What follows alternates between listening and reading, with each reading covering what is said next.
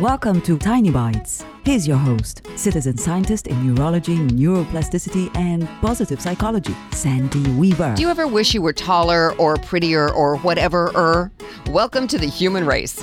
I always wanted to be tall. 5'8 was my goal.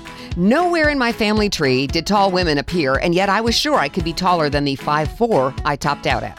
For years, I felt inadequate and like a failure over not reaching my goal height. How idiotic is that?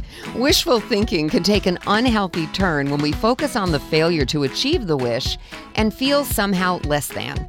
We are always becoming more. We're always changing and growing intellectually and emotionally, if not in actual height.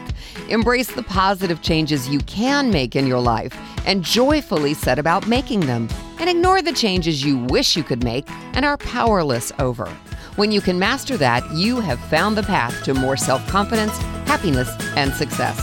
Subscribe to the podcast and share it with your friends. And there's lots more at centerforworkplacehappiness.com. Here's to your well being, one tiny bite at a time.